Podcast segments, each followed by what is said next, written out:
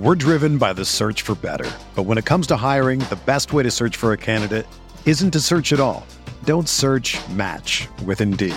Indeed is your matching and hiring platform with over 350 million global monthly visitors, according to Indeed data, and a matching engine that helps you find quality candidates fast.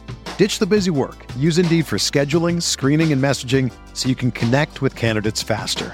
Leveraging over 140 million qualifications and preferences every day, Indeed's matching engine is constantly learning from your preferences, so the more you use Indeed, the better it gets.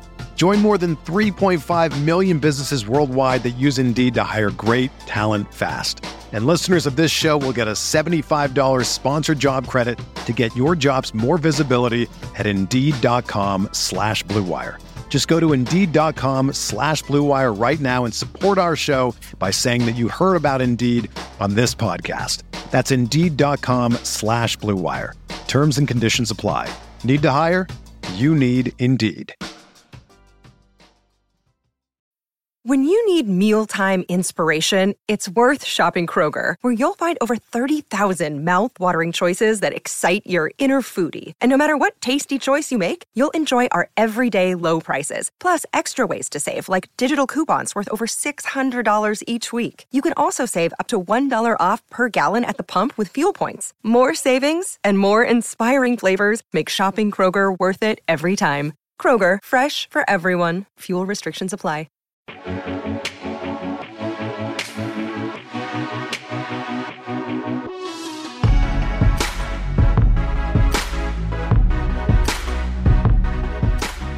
What's going on, everybody? Welcome back to another edition of the DFS OGs podcast right here on rotogrinders.com. Back for another week talking everything week 11 with my boys Notorious and Head Chopper. We'll recap week 10, uh, see how we did in DFS, see how the picks went, uh, see how the golf went. I know Notorious big golf guy, so we'll see if he made any any money there. But let me bring in my fellow OGs here.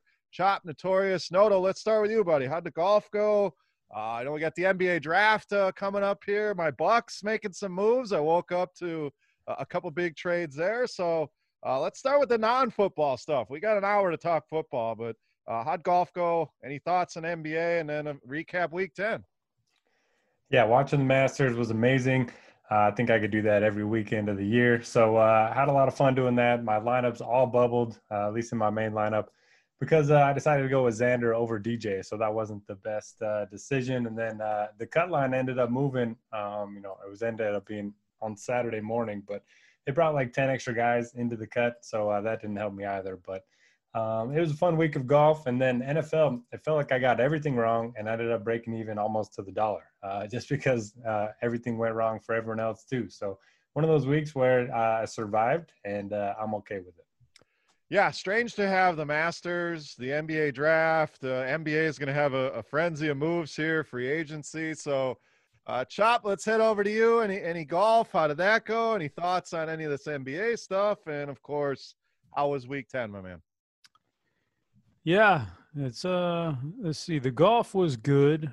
I made some good lineups on DraftKings. I made one good lineup on DraftKings and and some good lineups on Yahoo and and so I, was able to make some money in golf. Uh, week ten, kind of a break even like Noto. Like on DraftKings, I had a bad lineup. On FanDuel, I had a good lineup. So and then on Yahoo, I had a break even lineup. So uh, ended up breaking even there. And then of course, like the big news going on right now yeah, we got all these uh, NBA moves. I, I, got a feeling, man, I won't be rooting for James Harden very much longer, man. I got a feeling he's going to be moved pretty quick. I think spiraled out of control real quick. So uh, we'll see how that plays out. But uh, NBA is something else, man. They can always grab your attention, even even in the off season. Yeah, I mean it's exciting, and I know we're here to talk football, and some people are probably like, "Shut the hell up about the NBA by now." But like I said, I woke up to, to some trades and you know, the Bucks clearly making moves to try to keep Giannis around. Yeah. Uh, Westbrook and Harden come out and say they're unhappy. So how's that all going to work out? You know, you get the Warriors uh, return uh, to the NBA, Curry back, uh, Clay and that group. So I, am excited. I, I, see how the draft goes and uh, looking forward. NBA season a little over a month away. So we got a lot of football left, but uh, be good to get NBA back in our lives as well. So Let's get into the football here. Week 11 on tap here. We got another 11 game slate. Uh, on FanDuel and DraftKings, we'll focus mainly on DraftKings pricing. We'll go through our favorite bets for the week. Uh, we'll get a quick recap of how we did last week uh, as well. So let's start with Atlanta and New Orleans. We got Saints minus five, 51 on the total. And I just got to ask, Chop, because it, it, seems like there's some, some, uh, some uh, some crazy stuff going on here with New Orleans. You you come on this pod last week and you tell us that you know if, if Jameis Winston is the quarterback for the Saints, that they are going to win the Super Bowl. So what happens? Drew Brees now out with a bunch of uh, cracked ribs on both sides and all kinds of stuff going on, and feels like a little bit of insider trading here, Chop. A little some some shady shit going on here. So what, what did, did you have a voodoo doll of Drew Brees? Uh, did you place this bet on the Saints before all this happened? So uh, I want to go to you here and ask ask about this and how we're feeling about this quarterback situation. And we could tie it into Week 11. Jameis 5.9K here. Obviously, a good matchup. Atlanta been much better defensively uh, since some of the coaching changes, but still a good price there. Uh, let's let's go to you here and uh, tell me you got this bet in on the Saints before you took Drew Brees out. Uh, no, I didn't get the bet in on the Saints, but uh, I, I got a feeling that you know, well, when Drew Brees comes back, like the key thing in all this is I've heard is uh, Drew, Drew Brees will be back for the playoff run, so that's that's the key, man. That that that's going to hamper him in the playoffs. So I'm not really worried. Now if, now, if he's out for the year, that's another story. But I like this move, man. I mean, I like I like this. I like this upgrade. I think this is an upgrade at quarterback. Like this is a tricky spot here. This is tougher than what you than, than what you're used to because, like you said, Atlanta's playing better defense, but ultimately, I think Jameis gives them more upside here. So, I tell you, I really uh, I screwed up last week on DraftKings. I said I was I, I didn't make a particularly good team on DraftKings, and sometimes it just comes down to one player and swings you a bunch of money in cash. And for me, I played Michael Thomas last week instead of Stefon Diggs, and the Blitz told me, man, the Blitz said get Stefon Diggs, play Stefon Diggs. I said, no, man, they're the same price. I'm gonna go with Michael Thomas, and that was just a bad move, man. I, I cost 21 points, and that 21 points swings you a lot of money in cash in head-to-heads and stuff like that. So that was a rough one, but I got a feeling Michael Thomas is about to take off now. Jameis Winston, sure he he'll make mistakes, but he's got some arm arm talent, and I think Michael Thomas is going to be a big beneficiary there. And so uh, I like Winston this week. I like Michael Thomas. I think this is a, a big passing game for New Orleans. I don't know how accurate the numbers are, and it's a small sample and all, but man, yeah, since the coaching change, since they've changed up their defense a little, Atlanta is abs- absolutely stifling running backs. So I don't think we're going to get a, Lat- a Latavius Murray game or a straight Alvin Kamara handoff game. I think it's going to all come from the passing, featuring Kamara and Michael Thomas. So uh, I'm I'm in on this passing game quite a bit, and then on the flip side, Atlanta, yeah, I'm I'm in on that passing game too. This feels like a nice little shootout right here. Yeah, I mean Ridley questionable. We're expecting him to be back this week, but uh, I made the same mistake. I actually featured Michael Thomas in my video, so you know how that went. Uh, so I, I was high on him, expecting to, that we'd get some vintage Michael Thomas. I think it's a great spot to go back to. Anyone that played him, uh, like us too, like anybody out there. We'll see if Derek was on board as well.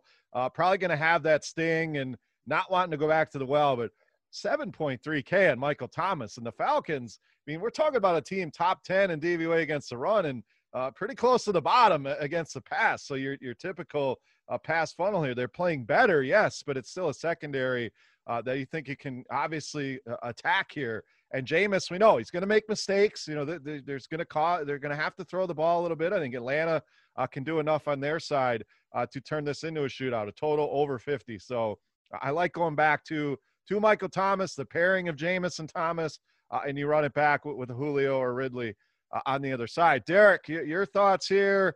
The quarterback situation, uh, Michael Thomas priced at 7.3K, uh, interest level there, and then what do we do on the Atlanta side? Yeah, I like Michael Thomas as well. Last week, I was lucky enough to play Diggs over him. Uh, but I do think you can go back. Um, you know, uh, Jameis Winston only had 10 pass attempts last week, but a lot of them went to Thomas, and he was especially looking to get him involved in the red zone. So uh, it sounds like, you know, he's practicing more uh, each and every week. His snap count went up to over 60% last week. So I do like Michael Thomas. Uh, Sean Payton likely doing the coach speak thing, says he hasn't uh, named a starter at quarterback just yet. So I do worry that Taysom Hill is going to have a pretty big role in this one. So I'd be a little hesitant to play Jameis Winston if he ends up being pretty popular. I know the price point and matchup are very appealing, but uh, Taysom Hill, I mean, he had eight carries last week. Probably going to see eight to ten again this week. Maybe they let him throw the ball a few times as well. And there's nothing worse uh, if you're targeting the Saints passing game than when he comes in at the five yard line because you know he's not throwing the ball. So I don't know. I'm a little bit worried about that. I like Kamara once again he's averaging nine targets over the last five games. Um, so I'm not too worried about the Falcons' run defense. And uh, on the other side, the only guy I'm really interested in is Julio Jones. Uh, his last five games against the Saints, three for 79, 11 for 147, five for 96, seven for 149, and five for 98. I went back and checked, and Lattimore did play in the games, the two games that Julio really went off. He's getting a lot of deep targets in these matchups. So don't mind running it back with Julio. And uh, the one position that they have struggled to defend is tight end. If you want to look at Hayden Hurst, he does have at least seven targets in three straight. All right, now I know we, we we're not going to play Taysom Hill and DraftKings. I mean, I, I, mean, unless you guys disagree with that, please uh, let me know. But 4.8K. But what about over on FanDuel? It, he is still listed as a tight end there, and he is 4,500 on FanDuel. We know that tight end position's been a nightmare. Now, you know, is he going to do enough to to win you a tournament? Maybe not, but can we play him over there at least at, at tight end, Derek? Oh yeah, for sure. Chop. Uh, only strictly because like I haven't seen a worse season for tight ends. Oh, it's terrible. In forever since I've been doing fantasy. So because of that, yes, he's absolutely in play. All right, let's get a betting pick in here. Derek, we'll go to you again. Saints five point home favorites at total at 51. I don't think this offense takes much of a hit without Brees in there. So give me the Saints. Chop. I want the over in this one. I want the over as well. Uh, I was hoping we didn't get uh, painted into a corner there with a bunch of Saints picks, but uh, I, I just 51. Like I said, I think they'll be scoring. Uh, that Atlanta offense playing well. Uh, I'll go over 51 as well. Let's get a quick recap of our Week 10 picks and ho hum. We didn't have any eight and threes. We didn't have any two and nines this week. Just kind of right hovering right around uh, 500. Derek, you led the way at six and four last week. Uh, that'll bring your season total to 61, 50, and 1. I was 5 and 5, uh, still sitting down at 50, 60, and 1. And Chop, you were 4, 5, and 1. You pushed the Arizona game, brings you to 58, 52, and 1. So we went 2 and 2 on our. Uh, our ones we agreed on. So nobody nobody hit the parlay this week. Uh, we'll see if we can get it done here for week 11. Next game we got Detroit and Carolina. Detroit uh, got off like they do. They, they get off to a big lead and uh, they let the other team back in. Uh, they happen to survive, got that field goal at the buzzer and beat Washington, Carolina. A rough loss. we got some some angry Toms, some big Ronald Jones runs, uh, and Carolina uh, took a beat down there against Buccaneers. But uh, back in action here against Detroit. So Detroit and both sides actually, the quarterbacks are the story. We have both guys, Stafford and Teddy Bridgewater, listed as questionable. So uh, let's talk backup quarterbacks here, guys. We got PJ Walker at 4.8K. Uh, we know he was a stud in the, uh, I forget the name of the league that's coming back, but uh, he played well there. Dan- Chase Daniel, 4.9K on the other side. And the only other injury note, obviously, Christian McCaffrey, questionable here. Uh, they're thinking he may be back, so something to keep an eye on. But 9.4K of McCaffrey. Uh, Mike Davis, they have him back up where he should be at 6.8K. So, Noto, let's go to you here. It looks like we could get some backup quarterbacks. So uh, interest level in either of those guys under 5K uh, and the rest of Lions, Carolina. Yeah, my interest level in the cheap quarterbacks always depends on the values of the rest of the slate. If there are better values at the other positions, then I don't really want to play Chase Daniel, PJ Walker. I know the matchups are pretty good for both of them, but I'd probably just rather play the position players. And I'm kind of hoping, you know, we get Stafford and Bridgewater because then this game could really shoot out uh, we saw that uh, D'Andre Swift was going to get the start last week. I didn't put too much stock into it, but he had 21 touches for 149 yards and a touchdown. Maybe we're seeing a change of guard there in the backfield. Uh, he's priced up to 6,400, but we know the Panthers one of the worst run defenses in the NFL, so I think uh, he's pretty interesting. And then Kenny Golladay uh, is questionable again. If he's out, you know, maybe look to Marvin Jones. We write him off every single year, and then he, you know, bounces back and uh, proves to us that he's not dust. So apologies to Marvin Jones for my comments the last few weeks. Uh, he's been pretty good. Uh, four touchdowns the last three games. So don't mind going there. Then on the opposite side, whoever starts a running back is going to be, uh, you know, high on my list of targets. Uh, it's a great matchup. Detroit dead last in fantasy points allowed to running backs. And then if Teddy B is active, I mean Anderson, Moore, Samuel, they all feel too cheap for you know this matchup and the fact that they're playing at home in a, a pretty high total game. Yeah, and even even PJ Walker. I mean, he, he knows Matt Rhule well. I mean, in the XFL, I don't know why I couldn't think of that, but that's where we saw him uh, succeed. But these guys go back to Temple, so uh, he's familiar with this. I, I don't think it'd be a huge drop off, Chop. I mean, yes, there's going to be a drop off here, but uh, I have a lot of interest here in him. It's it's tough to go down in quarterback this season uh, with the studs putting a lot of numbers on the board, but you know we're we're missing Pat Mahomes on this slate, so uh, maybe value quarterback could be the way to go. So interest level there uh, in the rest of Detroit and Carolina.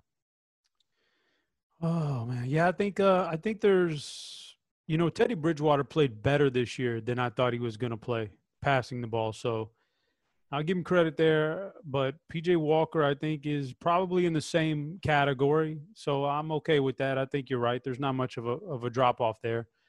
Uh, I think uh, looking at the targets, they're still dispersing this stuff pretty evenly. DJ Moore and Robbie Anderson, the two top dogs. The the big one, the big kicker has been Curtis Samuel sneaking in there and getting carries and targets taken away from those two guys. So nobody's been particularly super effective lately. Uh, maybe that changes. Maybe PJ Walker has a favorite. Maybe it's Robbie Anderson. I'm going to lean towards Robbie Anderson in that one. And on the flip side, there, man, I was scrambling there afternoon, uh, after the noon kickoffs on Sunday. I was scrambling for uh, looking. Can I get my hands on D'Andre Swift in my home league? Can I get D'Andre? Says he out there? sure enough, no, he's not out there, man. He's been picked up because he has clearly taken over. I think unless they're unless they're just really blind and crazy and they go back to the the split carries. But 16 carries for Swift, four for Peterson, one for on Johnson seems like a changing of the guard, and it paid off. It worked. He looks good.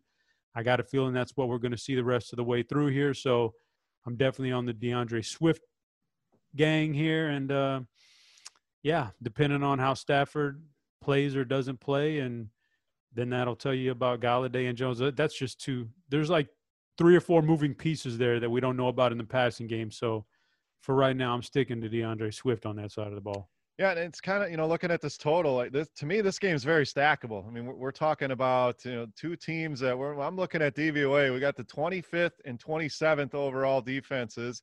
Not both are, are in the bottom 10 against both the run and the pass, and yet the total uh, only sitting at 45 and a half. So I know a lot of that uh, we're waiting on this quarterback news, but I think it's one of those games that it's not up at the top of the totals. Of course, we do have a lot of totals in the 40s this week. It's not like it's been uh, with a ton of 50s, but I think this one very stackable, very affordable pieces. Yes, McCaffrey's in is going to cost you some money, but you guys mentioned the receivers uh, are cheap on both sides. Uh, Swift got an uptick to 6.4, but in this matchup, that he's the starter. That's not a bad price at all. So uh, very, very high in this game. I think there's a ton of ways you can go. Obviously, we'll have to see how the quarterback situation pans out, but I'm more worried about uh, Chase Daniel uh, getting his guys there than PJ Walker uh, being viable on the Carolina side. So, Chop, let's go to you on a betting pick. I'm just go ahead. I, I like the over in this game, so I'm locking that in. Chop, we got Carolina minus one and a half, 45 and a half on that total. Ah, minus one and a half. Well, I'm gonna uh, that over does look juicy at that at that number, but I'm gonna go Carolina here. All right, Derek. Uh, so I'm seeing the total at 49. So maybe uh, we're just dependent on some injury stuff. Uh, but if it's at 45 and a half, give me the over. All right, well that's what we're locking in at. When I looked, there wasn't one on DraftKings, so I, I had to I had to dig around a little bit. So it may be off a little bit, but uh, even at 49, uh, I'm still interested. I'm, in seeing over, 45 but. and a half. Okay, so that's All that's right. our official number to our to our boy Perfect. Mike Lynn, and just want to thank him again for for tracking everything. Uh, so we'll go with the 45 and a half here. But again, two terrible defenses here, two offenses uh, that can do enough. Definitely a game I'm going to be targeting here in week 11. Next one, we got Philly and Cleveland. Uh, Philly side of things, Zach Ertz uh, was was activated from the IR. Does not mean he's back. We'll see. Expected to be back though. So uh, add another pass catcher there to to an offense that's not been very good, led by Carson Wentz. Cleveland side of things saw the return of Nick Chubb, 19 for 126 in that game against Houston. Hunt also 19 carries. A lot of that. Another very windy game there in Cleveland. So we'll see if we can get a non-weather game in Cleveland, but Uh, Chop, we'll go to you here. Close spread, uh, a middling total here. We got a lot of these 45 to, to 49 point totals. This one kind of sits uh, in that range as well. So, uh, not the, the most glamorous of games here. I'm not seeing a ton, but what do you got? Eagles and Browns. Uh, I'll tell you what, I'm absolutely disgusted in the Carson Wentz last week. I started Carson Wentz in the home league, cost me the game, his little nine points. I could have started Herbert and got the 20 extra points or whatever, and that would have pushed me over the top on Henry, would have would have smacked Henry down. Now, now I'm fighting for my life for the playoffs, man, because of Carson Wentz. So that was a disgusting performance by the Eagles against uh, the Giants. I mean, two touchdowns. the first one goes to Boston Scott. The next one goes to Clement. I mean, golly, just couldn't be any worse. So, Chop, I gotta, I gotta interrupt and ask, how the hell are you gonna bench Justin Herbert for, That's for, what I was for this clown, man? It's this the guy hasn't Giant- done it- it nothing was- all year. It was no, he he smashed the Giants just a few weeks ago, and now he's coming off a bye week and rested. The offensive line, the receivers, all getting healthy for him. I thought he'd put up a big number there, man, and I thought at the very least they were going to play about even, and that I had more upside in Wentz. And boy, it was not that coming off a bye. That's just that was just pathetic right there. So. Yeah, I mean, I give I, that, I did it to myself, man. All right, I did it to myself. And and the problem with the, the Eagles is now that you got all these guys coming back healthy. So, or we don't know if Er- Ertz is going to play, but even without Ertz, Goedert and Ward and Reagor, Fulgham, even Alshon's in the mix a little bit, Miles Sanders. So now it's going to be tough to figure out which target to pair with Wentz if you are going to pair. I still like Wentz. I still like him moving forward as long as his offensive line gets healthy. I think he's going to throw for touchdowns, but it's going to be tough to pair him with anybody week in and week out. So uh, I like Wentz. I think he throws for some here, but pairing him is going to be tough. And Miles Sanders is a hit or miss guy. He's a home run hitter, but when he doesn't hit the home runs, it doesn't seem like he's going to do very much. So he's a GPP worthy play. But man, I had him last week in DFS, and that was frustrating watching the other two guys get touchdowns. Like they they pulled him out of the game to get Clement in on the goal line. That does not bode well for Miles Sanders long term. So I don't know about like that. In Cleveland, I'm just hoping the weather's good over there All right. because the last couple of times we've seen him, I've, I've, I've been waiting for this Rashard Higgins breakout and Jarvis Landry, or these guys without o- O- OBJ, but they haven't had a good weather game since OBJ went down. So we haven't seen what happens when it when there is a good weather game. I'm gonna be looking for one of those guys to break out. I think it's this week, and uh, but I think Jarvis is to draw a tough matchup.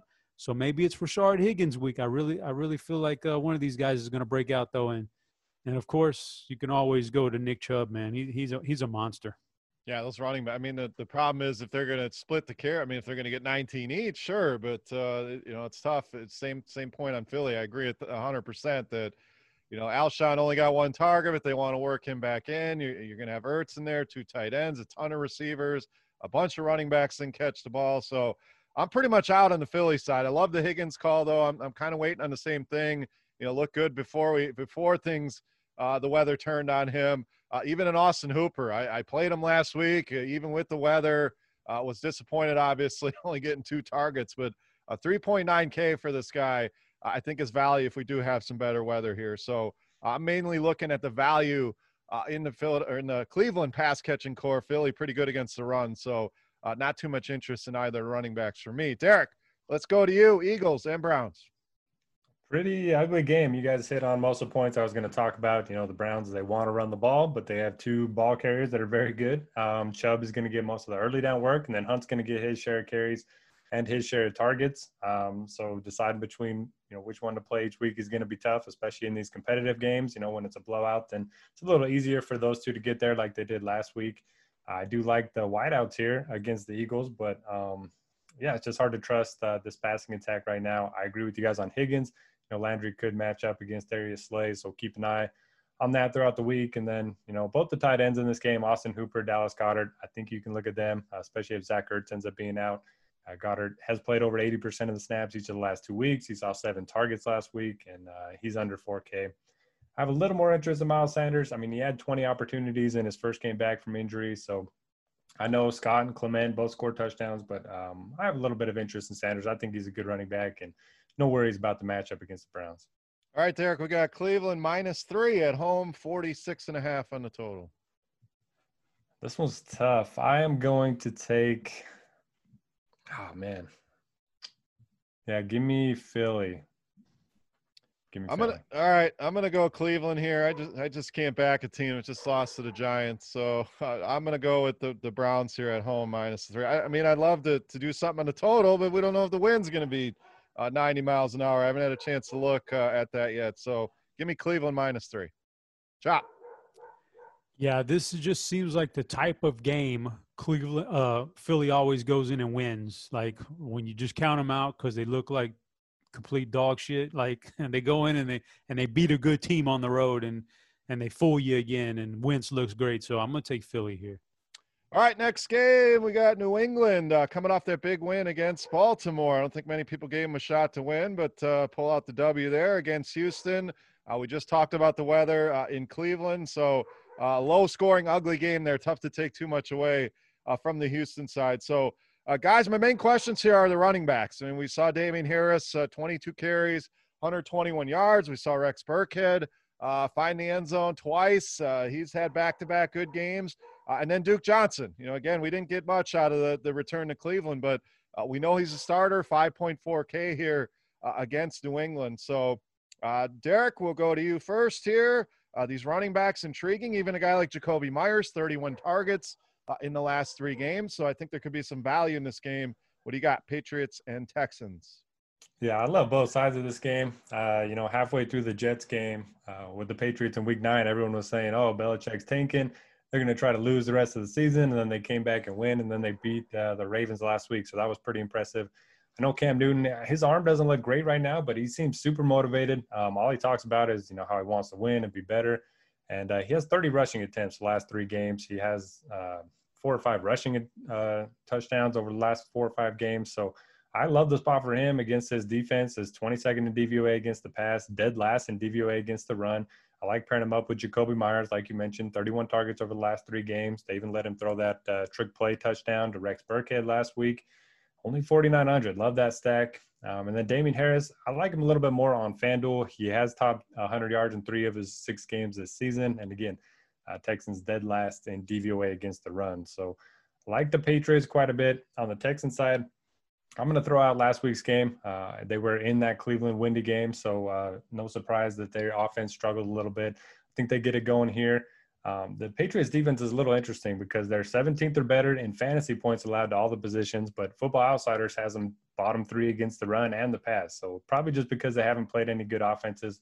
I think Deshaun Watson bounces back. You can pair him up with uh, Watson, Fuller, or sorry, Fuller, Cooks, and then Duke Johnson played on 95% of the snaps. I know he didn't do much. I know he wasn't involved in the passing game, but a guy that's going to play on basically every snap that is capable of catching the ball out of the backfield against a pretty bad defense. Uh, I'll take my chances.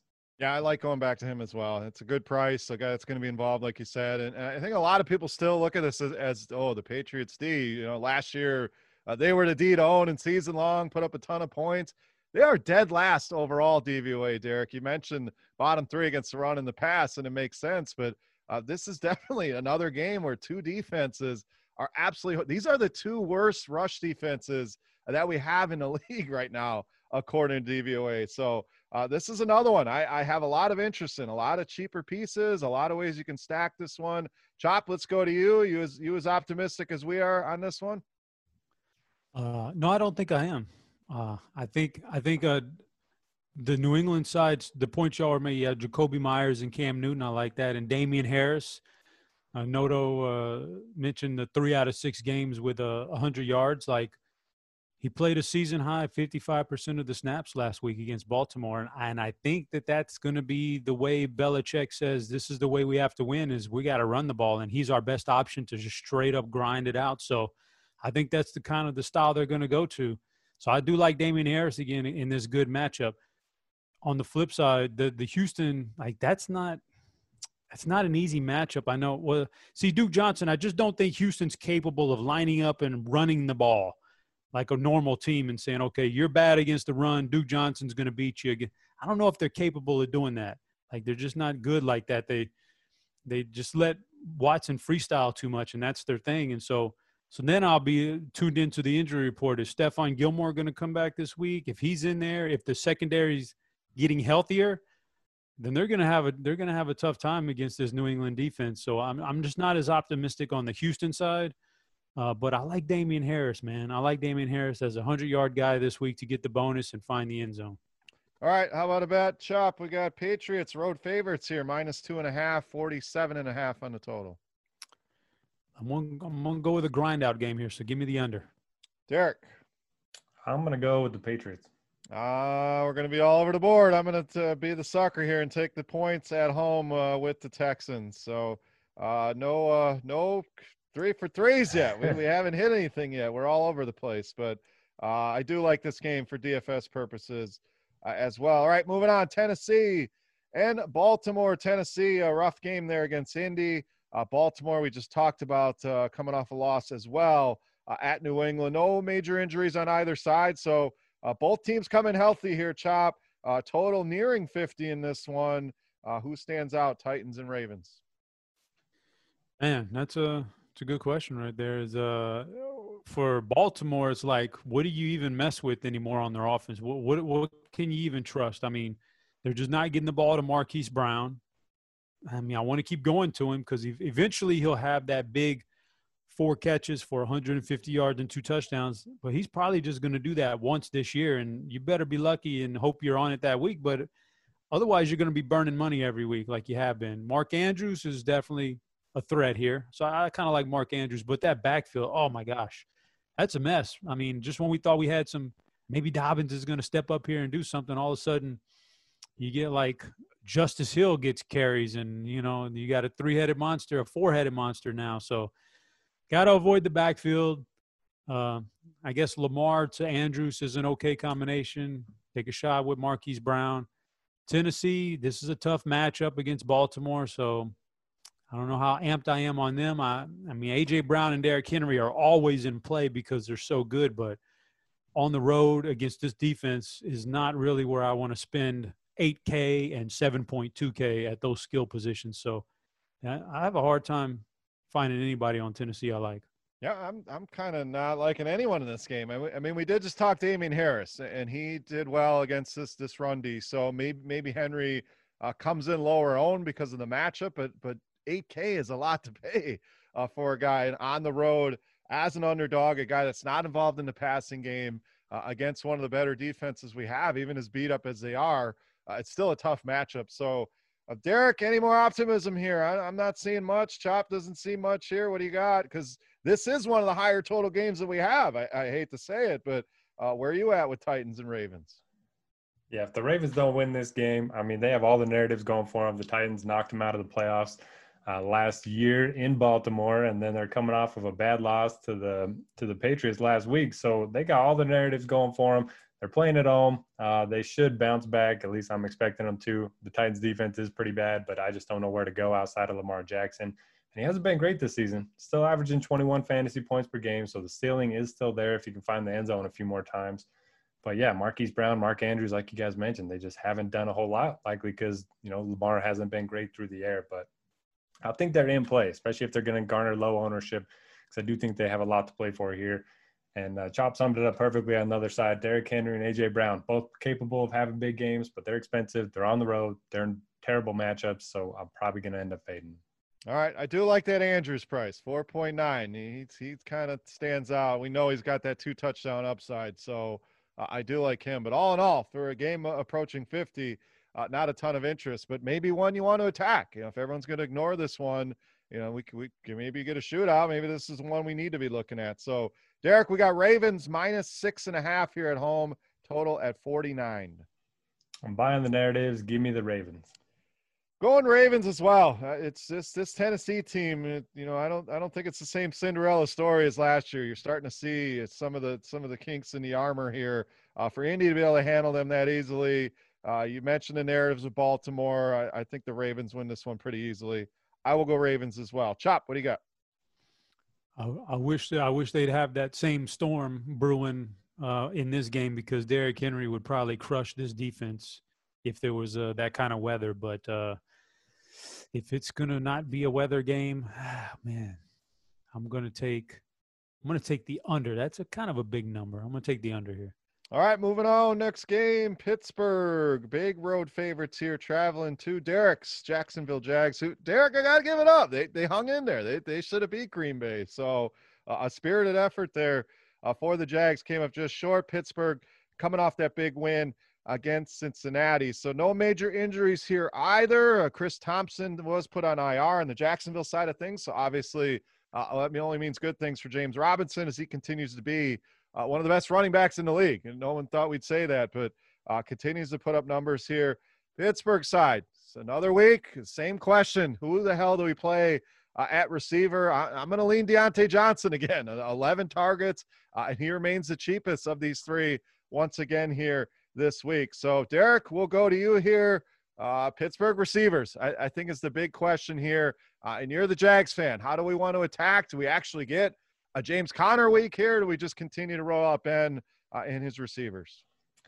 Yeah, I think that's the answer on the Pittsburgh side. You know, I tried to buy into James Conner last week uh, in the wind game, 50 mile per hour gusts, and the Steelers threw the ball 47 times when they were up three scores. It kind of goes to show how much uh, or how little faith they have in James Conner right now. He doesn't look great out there. So even in a great matchup, I don't think I'm going to buy him mentioned Diontae Johnson. In the games where he's played all four quarters, he's seen 10, 13, 15, 10, and 11 targets. So double digit targets every time he's played all four quarters. And he's still the cheapest of the three. Uh, give me him over Juju and Claypool. But again, I mean, they're they're all pretty talented, and Jags secondary is basically playing with guys off the street. So um, should be a great spot for the Steelers passing attack.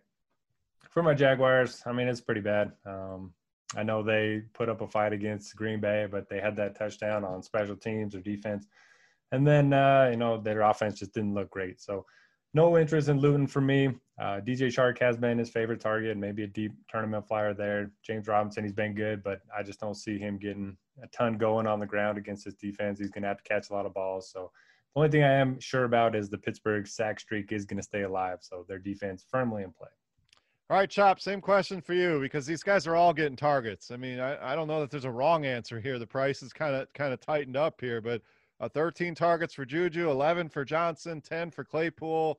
This feels like a double stack kind of game with, with Ben. So uh, leave one out. Let, us do it that way. You, you can't play one of them. Who are you leaving on the sidelines? Yeah, that's crazy. It's because uh, I, I really – Probably couldn't, but I mean, if I have to leave one out, it's going to be Claypool, just because it looks like he gets, you know, the lesser snaps out of all of them. And when you look at his uh, upside to downside, he has good upside, but he also have massive downside. Like Juju's been pretty steady here this past month, like steadily cracking some good yardage numbers, and he gets in the end zone. Diontae, probably the best out of the three of them when healthy. So uh, I would leave Claypool out, but they're all three in play. Like you said, all three of them got double digit targets last week. And when I thought, like Derek did, they had no business throwing the ball in that weather and with that score. So, but they did. So, uh, yeah, that's a, and I'm out on James Conner until further notice. So I think he summed it up there. And then on the Jacksonville side, yeah, you got to love running backs to get 80% of the snap count like James Robinson does this year, but can't mess with any of these guys against Pittsburgh's defense. It's just not. I just don't think you're gonna win very much by attacking that type of matchup. So who's the running back? I mean, if we want to stack Pittsburgh, I mean, we don't have to to run I don't it back. think you but... have to, man. I don't. I don't think you have to anymore. Like I think, like for me, I, when it comes to stacking in the NFL, I've I always thought there's only one real stack you have to have in tournaments: the the stack of a quarterback with a, at least one wide receiver. That's the only real must-have stack. Anything else, yes, if you hit the right game script, you can you, know it ups your chances of winning. But like as far as uh pure correlation, I just think that one quarterback to wide receiver is the only thing you have to have. So if, if you just don't feel good about Jacksonville, then you just don't feel good about him. You don't have to run it back. I don't think. I'm in the same boat. Sometimes I think we force it, and yes, you want as much correlation in your lineups as possible, no, no doubt. In most games, you'll have options to run it back. So for me, it would be Robinson, but I, I think you're kind of jamming that in there and, and, and trying to make that work. 6,400 uh, for running back uh, as a, as a 10 point underdog at home uh, against one of the best, if not the best defense uh, in the league. Just, just feels like a tall task here. So, uh, Derek, quick thoughts on that because we we're all going to love the Pittsburgh offense. We all want to stack. Do you agree with us? Disagree? Is there one guy that stands out as a running back, or don't force it. I don't think you need to force it. If you have to have one, maybe go Chris Conley. I mean, he's min salary, saw eight targets last week. So um, that way you can run it back and not spend a lot of, of your salary on the Jaguars. That's uh, my my advice every single week. All right, Chop, we got Pittsburgh minus 10 here on the road. The total sitting at 47 and a half. Hmm.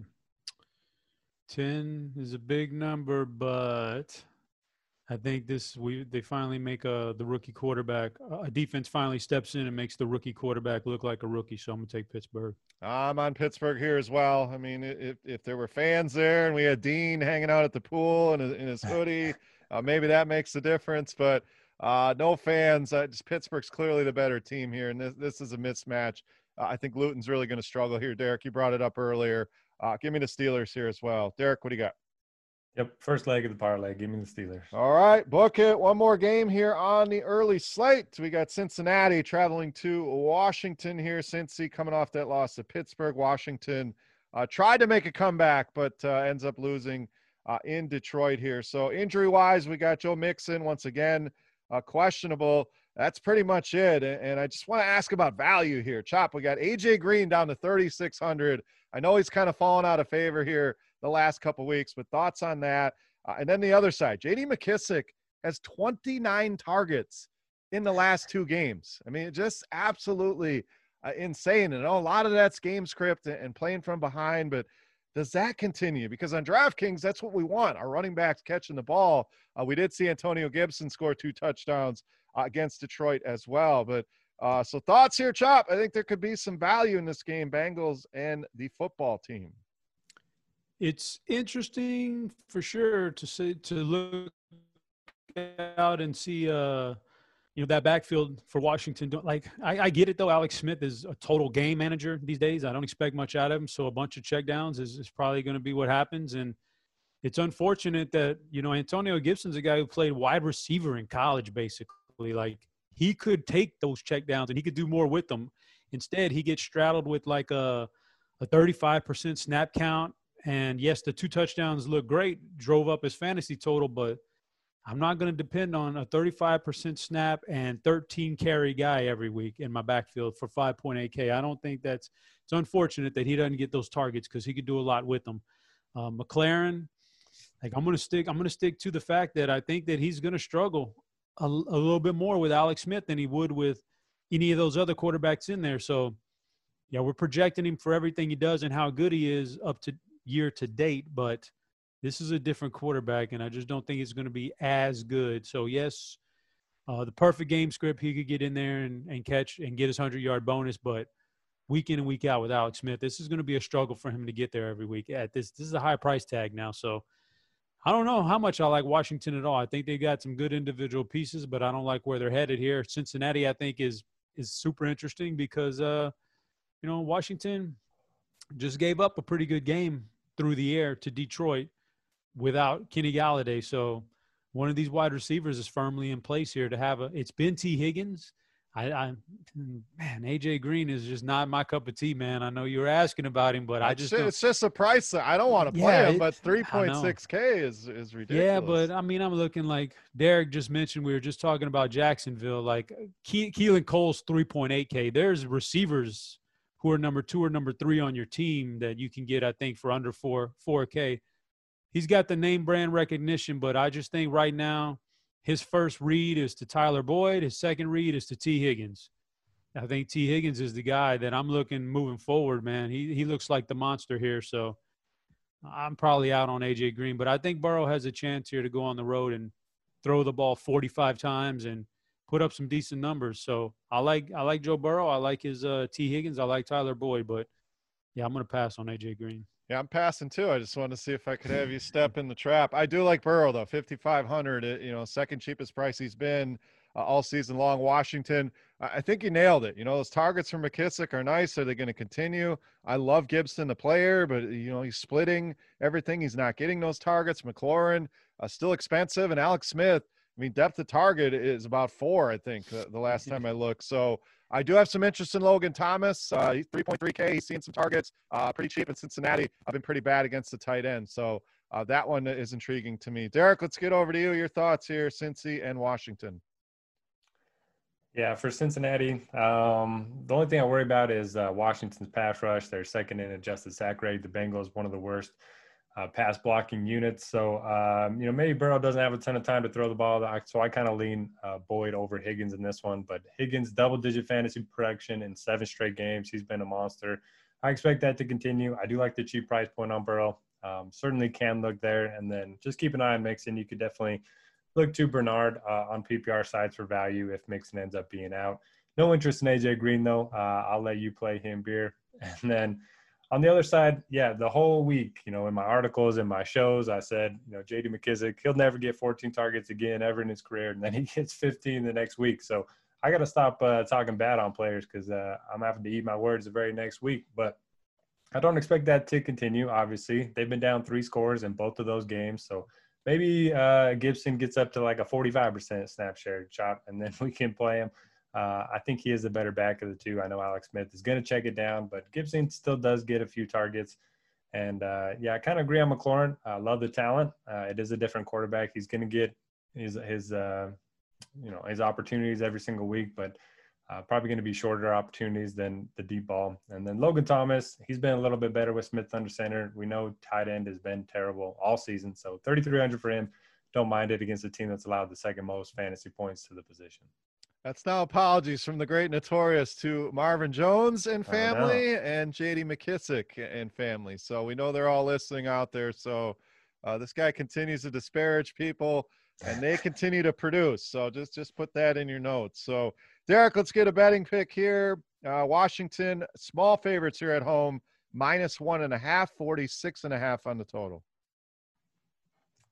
This is a tough one. I am going to take the over. I'm going to take Cincinnati here. I think they go in and win this game. So wouldn't wouldn't make much on the money line if it was even available, but I'll take the the small one and a half here. Chop, what do you got? Oh, you should be looking at my sheet here. I like me a little Bengals action too. I think Joe Burrow is going to get a win here. All right, let's move on to the late window. We have four games uh, in the afternoon slate. You are listening to the DFS OGs podcast. Thank you, as always, for tuning in as we continue our talk here of week 11 across the daily fantasy industry. Let's go on to Miami and Denver and break up the Dolphins, boys. I mean, they, they are playing some great football on both sides of the ball. Uh, they are favorites here uh, in this game traveling to Denver. So obviously, Drew Lock questionable on the Denver side of things. I don't think it's anything too serious, but uh, got to keep an eye out on that one. Miami. We saw Mr. Ahmed take over uh, at running back there, only 4.8K, so interest level there. Uh, Grant remains a, a, value you could play. So, uh, Derek, we're going to go to you here. The Dolphins playing well. Uh, it's one of those middling totals sitting at 45. Thoughts here traveling to Denver? Yeah, Ahmed played 75% of the snaps, looked pretty good. Yeah, he's a smaller running back, but uh, he's shifty and looks pretty quick out there. And the Dolphins responded by cutting uh, Jordan Howard on Monday. So I think uh, he's certainly interesting. He's under 5K. And then uh, with Preston Williams on IR, don't mind going back to DeVante Parker or Jakeem Grant. Grant had a pretty nice game against the or last week, and he's still only 3.5K. So uh, some interest, but it is a tough spot to play on the road against Denver. Uh, it's typically the time of year where you definitely want to monitor the reports uh, the weather reports in Denver. So uh, just something to keep in mind. Uh, it's probably Tua's toughest matchup to date as well. For the Broncos, I'm not sure I really like anyone. I mean, Jerry Jeudy continues to get wide open, but uh, Drew Lock has a tough time getting him the ball. He's been one of the worst deep ball throwers in the NFL so far this season, and most of his production has been in garbage time. Uh, this one has a pretty close spread. Best way to beat the Dolphins is on the ground. They have an elite secondary, and I don't want to play Melvin Gordon and Phillip Lindsay. So, uh, pretty much a fade for me on Denver side. Yeah, I'm with you. Uh, we're pretty much uh, same sentiments here. I don't, I don't, see anything on the Denver side worth chasing. If if there was a running back, uh, but, but I just I don't want to play Melvin Gordon right now. Uh, and Lindsay looked terrible last week. So uh, mainly interested in this value on the Miami side. Chop, let's go over to you. Uh, your thoughts here, Dolphins and Broncos. Well, on the uh, for the Denver offense, you're playing a, a very good defense in Miami, and your offense has been pretty bad. So I don't want I don't I don't have any interest in any of those guys. I keep getting suckered into the Noah Fant projections, but he's just he's just not there right now. Drew Lock is not getting him the ball enough, so I don't uh, I don't want anybody for Denver. I'm passing on that one. in Miami, I think the whole passing game is really handcuffed right now with Tua. Uh, they were a lot better with Fitzpatrick as an offense, as a as a team in general. If you know, as long as you could just tone him in, he's a better quarterback right now than Tua. So I think he kind of brings these guys down. The price didn't rise enough on Jakeem Grant. So, I mean, you could go back there. It's only 3.5K. That's fine. But Parker's too expensive for me. You know, Tua really hurts his value. And uh, you could go to Gesicki just because the position is so weak and he's okay. Uh, but uh, Jakeem Grant's really the only guy. And Salvon Ahmed was, is, would be the guy take in the offense more than anybody else. 21 carries last week, like Derek said, big snap share, 21 carries, fair price. Uh, anybody you put in that backfield so far that has any agility has looked good. Myles Gaskin looked good. Ahmed looked good. So I would say uh, that's the way they're going to attack is through Ahmed. So that's the that's the number one guy for me.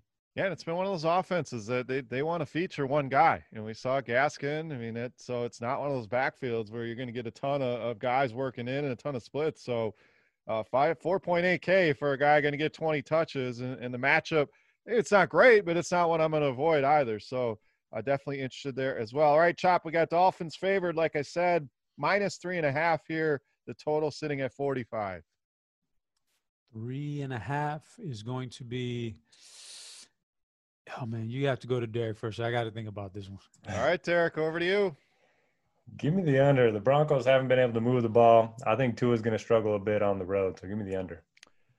I'm gonna. I said it last week. I'm gonna say it again. I'm gonna continue to ride Miami here. It's been one of the few that I that I've been picking right here every week. So I, I just the way they're playing, they're playing with a lot of confidence. They're playing right. They're not putting too much on the plate of Tua. I know this can be a tough place to play, but again, uh, without fans and unless it's a, a crazy weather game, they're the better team offensively, defensively, and coaching wise. I'm to continue to go with the Dolphins. I'll lay the three and a half. Chop, are you ready? Yeah, just glancing at it, it looked like it opened at one and a half for Miami. Now it's up to three and a half already. That probably indicates bad sign for Drew Lock. So uh, I'm going to take Miami here. All right, moving on. Three games left. We got the Jets uh, coming off a bye, going to the Chargers, coming off that loss to Miami here. So two teams kind of struggling here. Jets side, we already know Sam Darnold is out. So Joe Flacco uh, in the mix at 5K. Chargers side of things, uh, no major injuries. I don't think we get Austin Ekeler back. Sounds like week 12. Uh, Justin Jackson, we know, is on IR. So uh, the Kalen Ballage show continues here, Chop. Uh, we, we all kind of wrote this guy off and uh, with good reason, but 24 touches again last week. So the Jets better against the run than they are the pass, but interest level in. Uh, are you going to make the same mistake with Justin Herbert again? Uh, in the season long team? And can we play anything on the Jets side? Uh, start off with the Jets. I think I think it'll be interesting to see how this plays out this week. This is a very pivotal pivotal week. You know, to start the season, Jamison Crowder was just he was a monster, man, a target monster, grabbing a bunch of receptions. He was a sneaky top five fantasy wide receiver. He got hurt, but that was with Breshad Perriman out, and and and Mims wasn't getting any action either. So it's going to be interesting now that Mims is in, Perriman's in, and Perriman dominated against the Patriots here this past game, the past uh, last Thursday night. So it's going to be interesting to see who steps up here. If Perriman steps up in this game, then I think it's kind of a changing of the guard. Perriman's the guy, and Crowder's the second is the second option, or vice versa. We'll see if they can respond there. So those are the two guys I got my eye on. Uh, and I'll take either one of them in fantasy and GPPs. I'll take a shot at them. Uh, but other than that, I don't want Flacco or the running backs or yeah, Chris Herndon had. I think he's caught like two passes all year long. I don't want him. If that, I think it might be one. It might be one, man. And for the Chargers, I will not make that mistake. I will be playing Herbert over Wentz this week for sure. So I think Herbert's going to bounce back here and have a good game. That was just a tough matchup last week, and he still got there with some good fantasy points, but uh, this is a much lighter matchup for him. I'll take uh, Herbert and um, yeah, yeah, we'll see how his wide receivers shake out. But I kind of like Mike Williams this week as a little as a little uh, sleeper action. So I'll take Mike Williams and. I mean, if they build a lead, they're going to run the ball, and Kalen Ballage is the guy that has they favored so far. So with the injuries, so I mean, he's absolutely in play. I think anybody you think is going to get the majority of the uh, action for the Chargers is going to be in play. And right now it's Kalen Ballage. So I'll, I'll definitely keep him in my player pool. All right, Derek, let's go over to you. I mean, this is a great matchup for the Chargers passing game. I mean, this this team is dead last against the pass. We know that. So, uh, interest of in Herbert is this a, a, stack with Allen, a double stack? Do you like Williams, like Chop said? And the Jets, I, I, think it's Sam Darnold just loves throwing the slot guys. I, I think you know with Jamison Crowder, uh, we saw him only have two targets there. But uh, do we believe in this Perriman game? Is there a connection uh, with him and Flacco? So anything on the Jets side? uh, to run it back here. We obviously love the Chargers. Where you coming on the Jets? Uh, yeah, kind of crazy. The Chargers are two and seven. Uh, their point differential minus 19 on the season, better than half the teams in the NFL. Uh, so I gotta think they're gonna win this game pretty handily. You know, I know they are the Chargers. They always seem to find a way to make these games close. But uh, you mentioned it's great uh, matchup for the passing attack dead last in DVOA. You got to like Herbert. You can pair him up with Keenan Allen, his usual favorite target. But like Chop mentioned, I like Mike Williams. He's had a string of bad cornerback matchups. Um, you know, everything's been force feeding the ball to Keenan Allen. I think Mike Williams gets going in this one. My only concern is if the Chargers get up big early and they, you know, turn to the running game. I don't really want to pay 5600 for Kalen Ballage. I know he's been good. He's looked a lot better than he did uh, with the Dolphins, but that price does seem a little bit more than I want to pay, especially for a defense that – they can at least uh, do something against the ground game. Uh, and then for the Jets, yeah, I don't know. I mean, they don't want to win. They have yet to win a football game so far this season. They're going to have the number one pick if they continue this up. So uh, maybe take a shot at Denzel Mims. I get the price points on Crowder and Perriman, but I just don't trust anyone right now. All right, Derek, we got Chargers minus eight and a half at home, total at 47. I'm gonna take the under. I feel like the Chargers should win this one, but I know better than to bet on them with a big spread. I I had the exact same thought. So again, now it's like you're in my head here. Like you know, the Char- the Chargers find a way to blow it. The Jets don't want to win a game. Nobody wants anything here. Uh, this number seems a little bit too high, so I'm on the under here as well. Chop. Man, it's uh, unfortunate here, guys, but I got to go with the over here. I got to take the over. I, right. I hey, don't like, don't uh, force it. yeah, I'm glad we didn't go through. I feel like uh, Herbert, like you guys said, uh, I mean, he should score at will here. So three touchdowns, and then maybe sprinkle an extra one in there. There's 28 points, and then I think I think uh, the Jets can hang in there a little bit on offense. So I'm gonna take the over. All right, moving on. We got the highest total game on the week. Green Bay traveling to Indy to take on the Colts. Colts small favorites here. Uh, at home, Green Bay struggled, survived against Jacksonville. Indy, uh, impressive win going into Tennessee and getting it done. So injury wise, Jack Doyle remains in the concussion protocol. So he obviously got his bell rung pretty good. Uh, Green Bay side, Allen Lazard uh, will be cited tomorrow. So Wednesday, if he's going to make uh, his return here. But Derek, I'm going to go to you here. We know the Green Bay side is pretty simple. It's Rodgers, uh, it's Jones, it's Adams. So what, what's your priority level there in a tough matchup uh, with the Colts? But my question for you these damn running backs on Indy, because we know this is a great matchup. It, it, may be the best matchup for running backs, but can you trust any of these guys? Taylor at 5.8. Uh, we saw Hines reemerge at 5.2. Can we believe in that? Because we've seen this before, coming off that big game in week one. Then he disappears in week two. So, uh, breakdown the Green Bay. Can we pay these prices against Indy and then these Indy running backs? Anyone stand out above the rest here against Green Bay? Yeah. So uh, the one guy that I haven't talked uh, too highly on that hasn't uh, hurt me yet is Jonathan Taylor. He just looks oh. terrible out there. So uh, get ready for a big game from him coming up. But no, I mean Nyheim Hines. He's always been known as a pass catching back, and he's finally getting some work in the running game. Twelve carries, it's a season high. Had 70 yards and a touchdown against the Titans.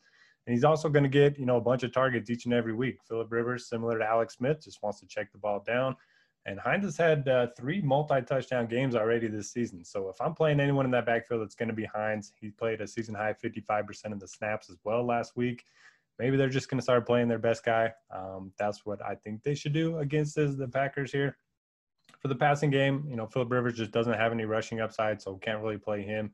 And uh, kind of looks like Michael Pittman might be the best receiver in this offense. Uh, I don't really want to trust any of them, though. Uh, maybe look to Trey Burton, like you mentioned, if Jack Doyle's out.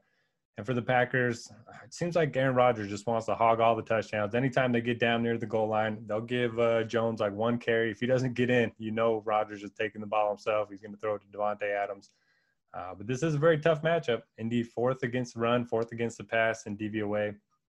My favorite uh, target there is going to be Davante Adams. He's just going to get a lot of targets in a competitive game. Even last week, when uh, you know they were supposed to be playing with a big lead in the wind, in the snow, all that, still had 12 targets, touchdown machine. So give me Davante over Jones this week. Yeah, I'm kind of leaning the same. I mean, Indy, yeah, they're they're top five against both the run and the pass, but they've been super impressive against the run. So uh, I just don't know. Jones, we already know he's splitting time already uh, with Jamaal Williams. So I, I kind of lean Adams here as well. So, Chop, same questions for you. Priority on Green Bay is it, is it the passing game, the running game, and then break down these Colts running backs, uh, Taylor Hines, and I, I, guess we throw Wilkins in there, but uh, mainly Taylor and Hines. Thoughts on those guys?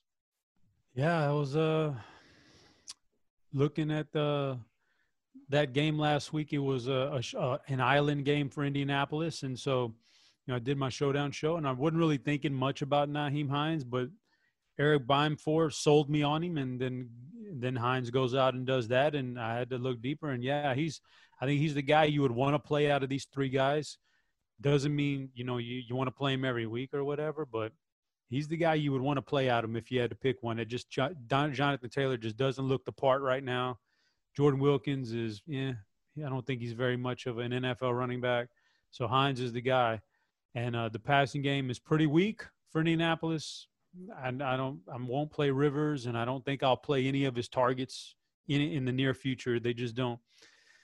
I don't know. They just don't do it for me, man. They just don't click, especially against Green Bay, who's better against the pass, and that's kind of what they're designed to do: is give up run but shut down pass. So I don't want it. I don't want any of those Indianapolis pass catchers. For for Green Bay, Indianapolis has been very good against the run, like you guys said. So I, I think, you know, Aaron Jones, man, he could get four touchdowns any week against anybody. That's just the kind of player he is. So he could be a GPP winning running back this week at low ownership. Wouldn't put it past him. But on paper, this is such a tough matchup. I don't have a lot of interest in him. But I will go back to Davante Adams. I think we're looking at, if I'm going to give my rough blitz projection here. Now we'll call it the chop blitz, I guess. Davante's oh, we, we gotta have something better than that. okay, I don't know. The, the chop the block, the, the chlitz. We'll call it the chlitz. Did you not have a video years ago? The chopping, chopping block. block. Yeah, see, I like that. Okay, Davante's gonna. I think he's gonna catch ten passes, squeak out the hundred yard bonus, not by very much though, and he'll get in the end zone again, maybe once, maybe twice. But that's what he does. You look at Indianapolis yes, they are good at limiting the passing game, keeping things in front, but they'll still give up volume to guys. So uh, I think I think Davante Adams is going to have another one of those big games. Like last week was, he got targeted, but man, he got a touchdown taken off the board with a penalty. It wasn't a particularly good game for him. I think the volume comes back this week, so I like Davante quite a bit. And it's not a big price tag either compared to, you know, what we've seen from number one wide, like Michael Thomas at times last year, over 9K, you know, things like that. 8.6 is very reasonable. Yeah, and and you know, it's small sample police are going to come after me, but road games, he's put up some massive number. I mean, at Minnesota week 1, 44.6 DraftKings. You know that Tampa Bay game was a debacle, but at Houston, 47.6, at San Fran, 36.3. So uh, those are the road games this season. So I, I think it's a great spot here uh, for Adams as well. Chop's calling the Chop Blitz, whatever the hell we're calling it. You, you basically gave him a 30 burger there, Chop. So 8.6, that's kind of what we need. But I think he's squarely in play uh, here against Indy. What about a bet here, Chop? Colts minus two and a half at home, 51 and a half on the total. Oh, man. I'm going to take the over in this game because I think uh, – somehow the Colts, even though I don't like their offense for fantasy, they just keep finding ways to score points. So they'll score, and I, I know Aaron Rodgers can keep pace. So I'm taking the over. I'm gonna take. Uh, I'm a little homerism here, but I'm gonna take Green Bay with the points. Uh, I just I worry about Indy trying to slow this game down as far as that total goes. So I'll, I'll just take the two and a half. Uh, hope for a close game and uh, hope for a Green Bay win. Derek, what do you got? Packers to put up points on anyone, and I think the Colts should be able to put up points against Packers. Give me the over. All right, last game we got Chops Cowboys coming off a bye uh, with the return of Andy Dalton. Everything's going to be all right now, Chop. Andy Dalton is back, uh, traveling to Minnesota, uh, take on the Vikings, coming off that win uh, in Chicago. No major injuries on the Dallas side, obviously coming off a bye. Uh, Minnesota, just Irv Smith. Uh, we saw miss week 10. He remains questionable. So, Chop, we'll start with you here. Half kidding, but Dalton can't be much worse than, than what we've seen here. And what really stood out, initial look, was the pricing on these Dallas receivers. So I know it hasn't been pretty, but Amari Cooper down to 5.4, CD Lamb 5K, Michael Gallup uh, who's kind of fallen out of favor, but 3.7K. Uh, so interest level there in any of those guys. Can Dallas get anything going here? Uh, and the rest of your thoughts here for the last game, Dallas and Minnesota. Yeah, I mean, I'll start off on the Minnesota side. Uh, like it, Dalvin Cook is set up here pretty good. This is this was a pretty atrocious run defense before they caught their bye bye week. Now you know they didn't give up very much to James Conner, but look at James Conner since that game. He just they're just not feeding James Conner. The game before that, Boston Scott was the number one back. Eh, it's Boston Scott. Antonio Gibson got his hundred yard bonus against him. Kenyon, Kenyon Drake's done nothing all year long. He got his hundred yard bonus right before that. So they've given it up to running backs, and they, these guys like to feed Dalvin Cook. So he's in a spot, and I know the ownership is going to be massive and all that other good stuff. So take that for what, and the price tag is massive. So we'll see how that plays out. But uh, Dalvin Cook is obviously should be number one in most people's rankings headed into this weekend. And Justin Jefferson looks good. Adam Thielen looks good. I don't know which one you decide to go with. They're both about the same price now, and I think they're both very adequate. And this is a good matchup. So we know what to play on Minnesota. I think Dallas is the one that's going to be super interesting because, yeah, I do expect them to be a lot better than they were with Ben DiNucci. Is not going to be Dak Prescott better, but Dalton has got he is definitely an upgrade from Ben DiNucci, man, and uh, Connor Connor Rush or whoever that was last time. That was terrible. These guys were terrible. So Dalton's an upgrade, and we haven't seen Dalton in the offense with a healthy offensive line. We still won't, but at least it'll be healthier than when he got hurt because they were really struggling at, with health at that time. Now at least he's got a few guys back. I think uh, Amari Cooper is going to reassert himself as the number one with Andy Dalton there. So I love this price tag on Amari Cooper. That's my number one guy in this game, Amari Cooper. Yeah, I think you could do a little little mini stack there. I mean, Cook, yeah, he's he's going to be popular, no doubt. You know, but with good reason. We've seen him be chalk and still win people tournaments. So uh, maybe a Cook and a little little skinny stack, as the kids are calling it, with, with Amari on the other side. I think makes a lot of sense. So, Derek, let's go over to you. Wrap us up here for Week 11, Cowboys and Vikings. Always funny to me when uh, a professional athlete won't swear. Uh, my friend sent me a video the other day of uh, all the Kirk Cousins highlights when he's really mad and he's, gosh darn it, darn dang it, throwing his helmet down. Uh, so I found that pretty comical if you guys want to watch that. And then uh, also, I've never seen somebody celebrate, you know, a first down late in the game like Kirk Cousins did um, on Monday night. I don't know if you guys saw that. They got like eight yards and he was pumped. He'd never beat the Bears. He'd never won on Monday Night Football. So uh, I guess he finally got that monkey off his back. But great spot for the Vikings offense. Like you guys mentioned, Dalvin Cook deserves to be the number one running back this week. 34 touches last week. They're not even really spelling him with uh, Alexander Mattison very often. I mean, he's getting like two or three carries a game at this point, and they want to run the ball. So 25 plus touches for Dalvin Cook in a good matchup at home. I will take that all day, every day. Uh, Jefferson and Thielen, both too cheap. Like Chop mentioned, I think they're both viable. And I think you can actually pair one of them with Dalvin and hopes to, you know, kind of get all the passing game production through one of the receivers and then all the running game production through Dalvin. And for the Cowboys, yeah, uh, Dalton's definitely an upgrade to this offense. And the best way to beat Minnesota is with receivers. So I think you can uh, look to those receivers. They are pretty cheap and they are indoors. So I do like this game quite a bit. All right, Derek, last betting pick Vikings minus eight and a half. The total sitting at 47 and a half. Uh, I like the over. I think the Cowboys can put up some points here. Uh, I'm torn on this one. I'm gonna let's go to Chop. See what he thinks. I'm not gonna force one here, but uh, I need a minute. I mean, my initial instinct here was uh, coming off a bye. Dallas can score some points. I'm gonna take the over. Three, four, three, three, four, three. that was my initial lean. So, I, uh, I don't want the spread looks like where it should be. I, I just don't want to lay points. I'll yeah. I'm gonna I'm gonna go the over. Hopefully, I didn't force it there, but. Uh, that was the initial thought. So, two Minnesota's D playing better, but uh, I think they'll score points. I think Dallas will be able to put up points. I'll go over there as well. So, does that give us an official betting card here? I got us down for for Pittsburgh minus ten. And Vikings over. Am I missing anything? Actually, no, you're right. Because Chop did the over on the one. We did the under. So only two. So little, little, little mini. Those Yeah, are that's fun though. need With two, Nah, two that's all teamer ain't fun.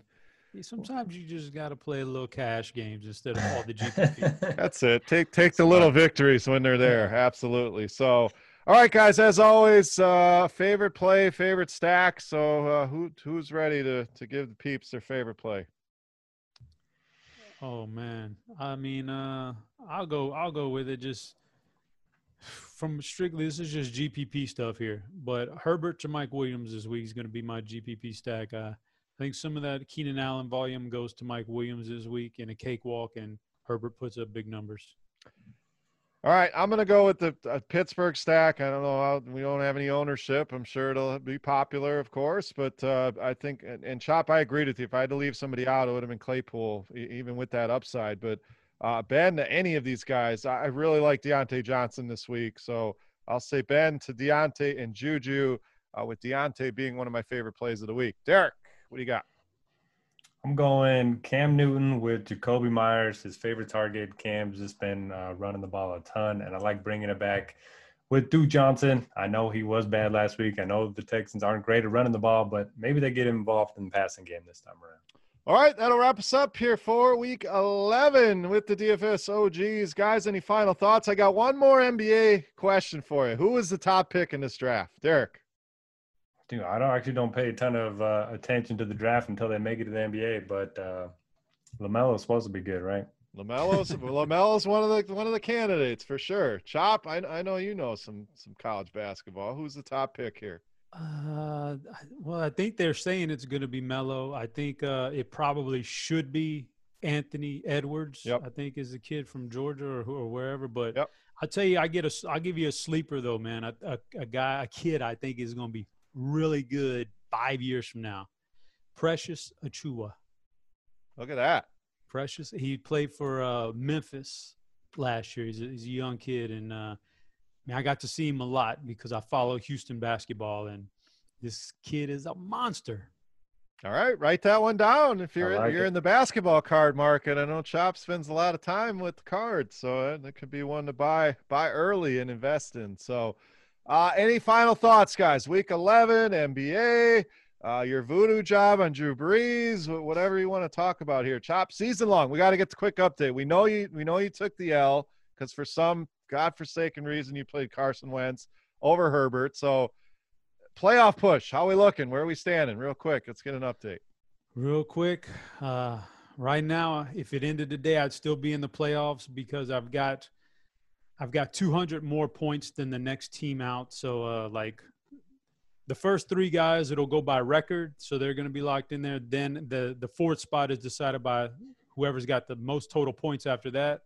So that's going to be me. I'm pretty good for the playoffs. Let's put it like that. I did take the L last week. It's more of a pride thing, you know. I don't. I didn't want to take the L to Henry. Henry is a guy who, uh, yeah, I should be smoking Henry, man. He's he's not on my level, but and that's that's pretty. I'm disgusted in myself for that one. So, but uh, I'm I'm back. I'm gonna be back on the horse this week, man. I got a good lineup. I feel good about this week. All right, Derek, final thoughts here, week 11. Nothing much on my end. Getting ready for some Thanksgiving, so maybe we'll have a, a, little segment on the holiday next week. Oh yeah, oh yeah. Tonight Oh, we're yeah. definitely uh definitely gonna have our holiday special next week. I know everybody looks forward to that, but we will talk the Thanksgiving slate uh, along with the rest of week 12. Uh, we'll try to get that out. We usually record on Tuesday, so should be plenty of time uh, for you guys. Thursday always a fun day to play some DFS, so uh, we will definitely break those games down uh, on DraftKings and FanDuel, our favorite bets, uh, along with the rest of the main slate. So we will not leave that out. We'll talk our holiday plans, what we're doing for Thanksgiving as well. So, guys, make sure you tune in next week for that. For Head Chopper, for Notorious, I am Beer saying salut, guys. Thank you as always for listening. Good luck this week, and we'll see you back for our holiday special, talking week 12. We're out.